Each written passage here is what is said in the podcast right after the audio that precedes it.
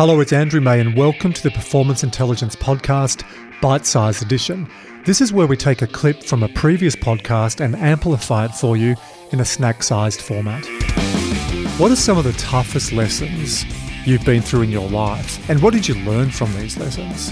In this bite sized episode, Ross Savas tells me about some of the challenging times in his life, from family tragedy to medical emergencies, and what he's learned from pushing through the other side and coming out stronger. Ross shares some of the strategies that have helped him grow as a person, and when you listen to Ross talk, there's clues. Success leaves clues, and there is a reason why Ross is one of Australia, in fact, arguably one of the world's greatest real estate agents. He's so humble, he's so giving of his time, but he's really focused and really strategic.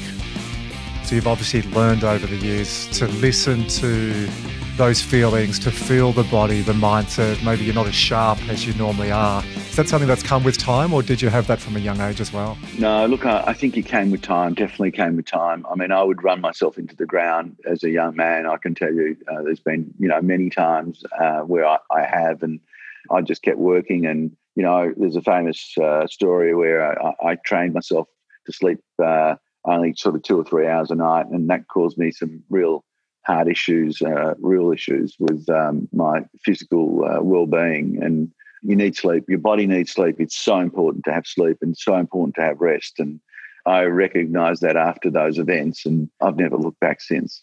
I want to pull on that thread a little bit more.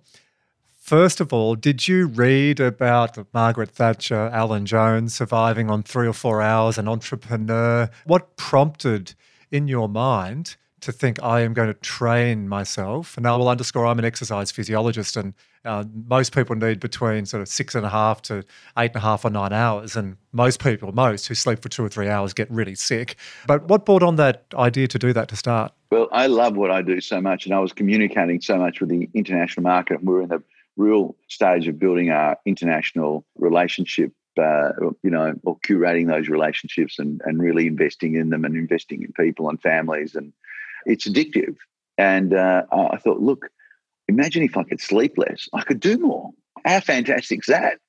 So uh, I thought to myself, well, I've got great discipline, I've got great focus, I'll do it. I'll just do it. So you work up to it but I woke up to it and then I did it for a while and, and did, didn't work out. How long did you go for? For two to three hours? Uh, probably uh, uh, the last, the third year was, you know, I hit a wall. I mean, uh, when I say I hit a wall, I, I, hit a pretty, pretty bad wall. My heartbeat was going um, upwards, uh, you know, sort of touching uh, times, 300 beats a minute, and we didn't know why. And I was taking it to hospital uh, one, one year six times in an ambulance. Wow! So it was it was not good, and um, I did a sleep. The professor at uh, Epworth Hospital wouldn't allow me to leave, and he I walked into his uh, office. They made me uh, go and see him immediately, and he was looking at me, and I said, "Is there something wrong?"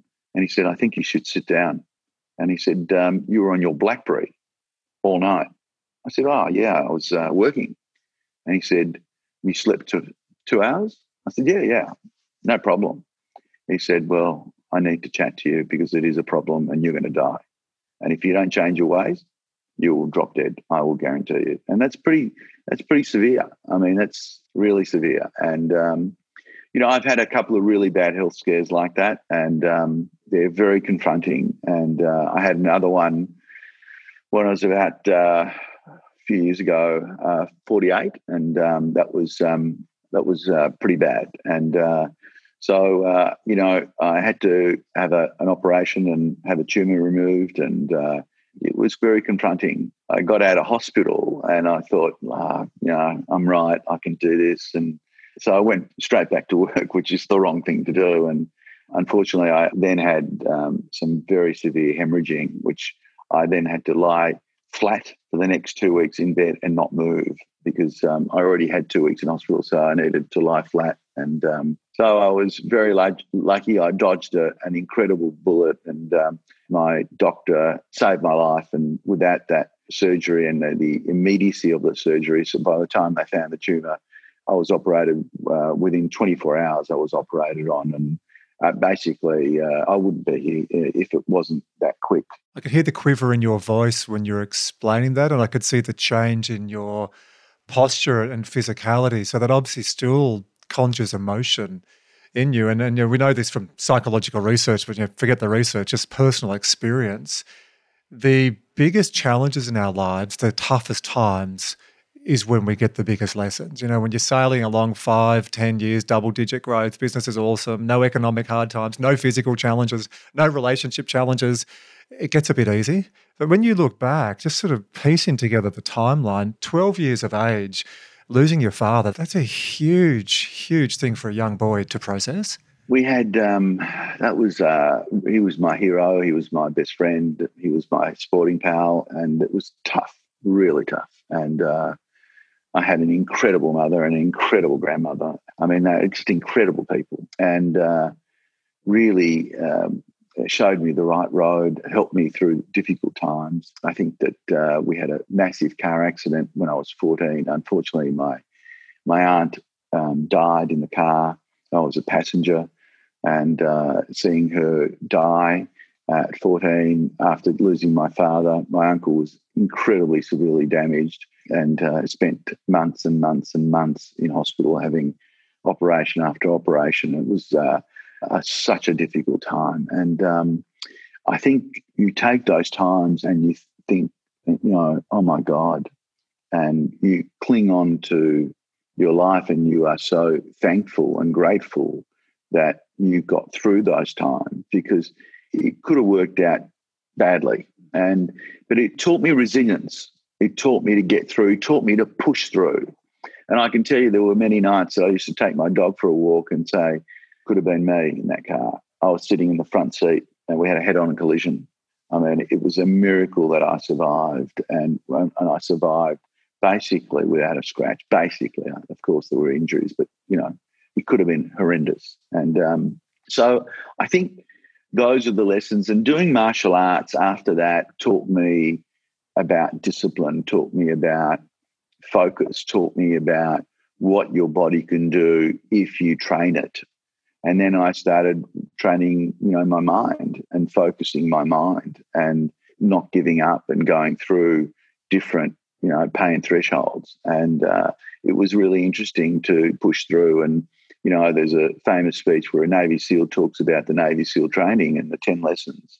You know, I mean, it's incredible. And yeah, I mean, it's just incredible. And I think, I think we as Australians are resilient people. We are great people and we help our neighbour. You know, we, we have a farm and going down, you know, we'd walk to the neighbour. When I say walk, you know, the neighbour's quite far away, and we'd go and get some flour or some sugar if we ran out, and we'd go back up. I mean, it was just those values, those beautiful values of helping each other have stayed with me forever. And I hope that I can pass it on to everyone that, you know, I touch and meet because those are the values that will get us through the, these difficult times and difficult moments. And being in that hospital room for two weeks was really difficult and uh, was scary and it was confronting. And however, I, I, am here and I'm very grateful that I'm here and I'm well and um, I can influence discussion and uh, help people and um, add to their life and uh, to the fabric of their life and help their children and their grandchildren. And I'm blessed to have that. I'm really blessed to have that. I feel so thankful. Hi again, it's Andrew, and I hope you really enjoyed that episode. We would appreciate if you help to amplify the Performance Intelligence podcast by sharing episodes with your friends and with your colleagues, by going to iTunes and leaving a rating and review. This really does help get the message out to a wider audience, and I love reading the comments as well. If you'd like to know more about booking me as a speaker at your next annual conference or company offsite, or purchasing one of the books I've written, including MatchFit, or if you'd just like to receive my monthly e newsletter, which is called the AM Edition, that has stacks of information specific to all things human performance, go to andrewmay.com and we'll see you on the next edition of Performance Intelligence.